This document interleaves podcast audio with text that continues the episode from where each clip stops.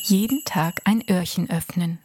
Der akustische Adventskalender von und mit Anja Keupers. Herzlich willkommen an diesem 24. Dezember. Heute ist Heiligabend. Und deshalb gibt es natürlich auch von mir eine Weihnachtsgeschichte am heutigen Tag als Buchhäppchen, als Buchvorstellung, als Buchtipp. Es ist eine der schönsten Weihnachtsgeschichten, die ich in den letzten Jahren habe kennenlernen dürfen. Hinter dem Schnee lautet der Titel meines heutigen Buchtipps für euch von Timothée de Fontbelle, erschienen im Gerstenberg Verlag. Die Illustrationen stammen von Thomas Campi und übersetzt wurde das Buch von Tobias Scheffel und Sabine Grebing. Schwalben feiern kein Weihnachten. Wenn der Winter kommt, sind sie über den Wäldern Afrikas und baden in der feuchten Luft. Sie zeichnen Schnörkel in den Himmel, sie steigen weit hinauf, schießen dann im Sturzflug hinab, segeln ein paar Sekunden auf dem Rücken, streifen die Baumwipfel und durchdringen die Wolke aus Blättern und Blüten, die an der Oberfläche der Wälder schwebt. Die Schwalben verstehen nicht, warum sie zurückgekommen sind, um hier den Winter zu verbringen über den Hügeln auf den glühend heißen Dächern eines Dorfes aus Lehm und Blech. Sie haben nur Erinnerungen. Erinnerungen aus dem Gedächtnis ihrer kleinen 20 Gramm Körper oder jener ihrer Vorfahren. Warum sind sie plötzlich Richtung Süden aufgebrochen? Sie wissen es nicht. Sie fliehen eigentlich gar nicht vor dem Schnee, den sie nur vom Hörensagen kennen. Auch nicht vor der Kälte, aber sie fühlen, dass sie nicht anders können, als dort zu sein, die kleinen Mücken auseinanderzutreiben und das Blau des Himmels zu bekritzeln. Die Schwalben scheren sich auch nicht darum, die kleinen Wesen, die sich unter ihnen tummeln, die Menschen. Sie sehen zu, wie sie sich von Kontinent zu Kontinent bewegen, ohne sich vom Boden lösen zu können. Wie sie im Gänsemarsch die Wüste durchqueren, bisweilen in den Sand einsinken und verschwinden. Und wenn die Schwalben das Meer überfliegen, sehen sie sie in ihrer Schwere gefangen zu Hunderten auf einem Holzkorken die weißen Fluten durchqueren.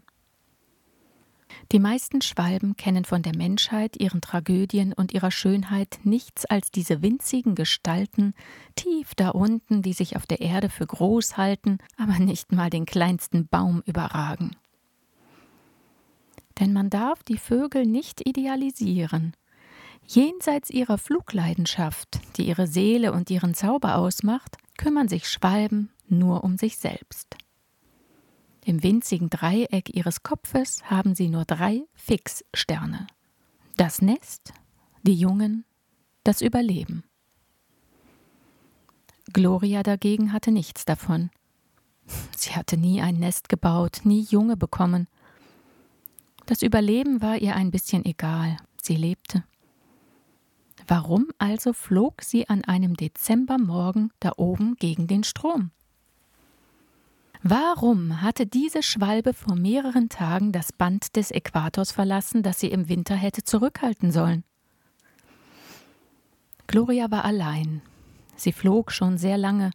Sie hatte gesehen, wie die Wüste sich ins Meer ergoss und dann aus dem Dunst erneut das Land auftauchte. Sie zog Richtung Norden, mitten im Winter.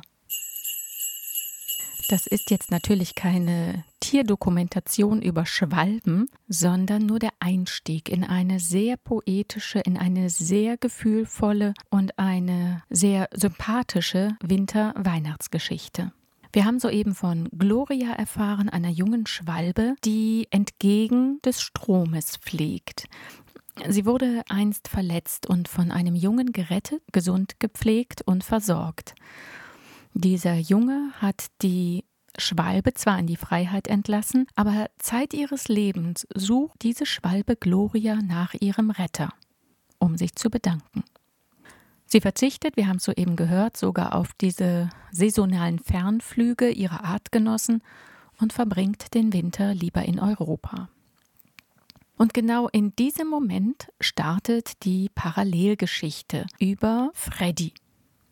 Freddy De Angelo ist ein Einzelgänger, ein Transporteur, ein Eiscreme-Transporteur, um genau zu sein, der europaweit unterwegs ist, seine Heimat allerdings im Norden Frankreichs hat. Kurz vor Weihnachten, er ist auf dem Weg zu einer Auslieferung, erfährt er, dass dieser Auftrag storniert wurde. Was macht er? Er bricht seine eigentliche Fahrtroute ab, dreht um und ist auf dem Rückweg zu seinem Haus im Norden Frankreichs. Soweit zur Parallelgeschichte. Und jetzt nimmt das Schicksal seinen Lauf. Welchen, das möchte ich hier auf gar keinen Fall verraten. Das ist eine wunderbare Geschichte, eine wunderbare Wintergeschichte, eine wunderbare Weihnachtsgeschichte, die auf den ersten Blick so unwirklich erscheint. Es geht vielmehr um soziales Miteinander, um Erinnerungen und um Neuaufbrüche. Ein sehr sentimentales und gefühlvolles Buch für die ruhigste aller Jahreszeiten, zumindest soll es diese ja sein. Wunderbar sanfte und ganz stimmungsvolle Illustrationen begleiten den Text und reihen sich vielmehr ein in diese Fülle von Gefühlen eine durch und durch, wie soll ich es anders sagen, so eine, so eine gelungene Symbiose von Parallelgeschichten, die erst ganz kurz vorm Ende zueinander finden. Und so viel muss ich schon euch als Tipp mitgeben.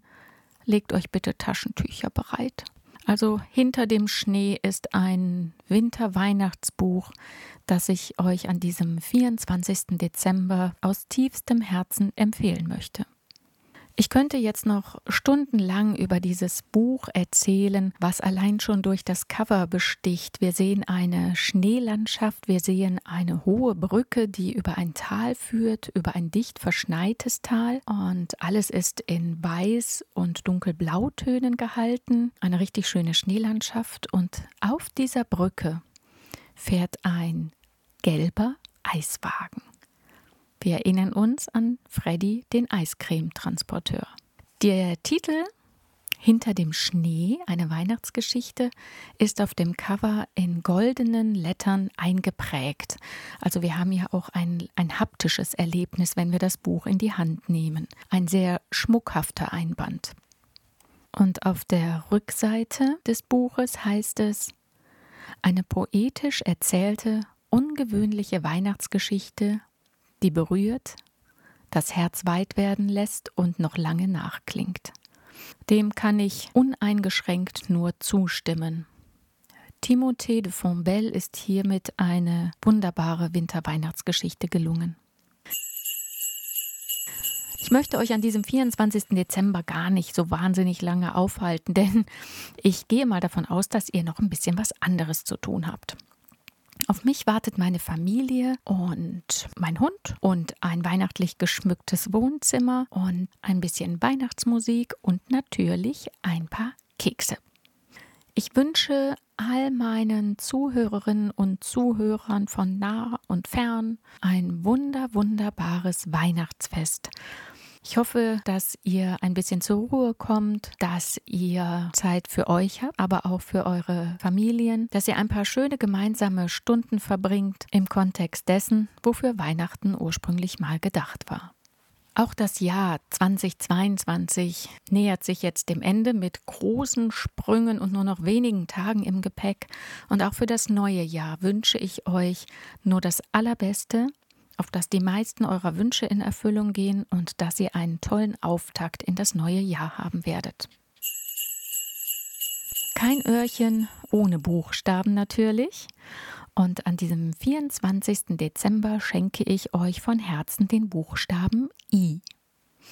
So, jetzt habt ihr ein Kunstwort zusammen mit 24 Buchstaben. Und wenn ihr möchtet, könnt ihr dieses Wort bis zum 10. Januar an meine Mailadresse anja.keupers.kapitelreise.de senden. Und unter allen Einsendern werde ich nämlich ein kleines Buchpaket verlosen. Die Gewinnerin oder den Gewinner werde ich dann per Mail informieren. Ich bedanke mich ganz herzlich bei euch für das fleißige Zuhören meiner Öhrchen und freue mich schon auf die nächsten 24 Öhrchen im kommenden Jahr. Macht's gut, bye bye, arrivederci, ciao und bis bald. Tschüss Eure Anja.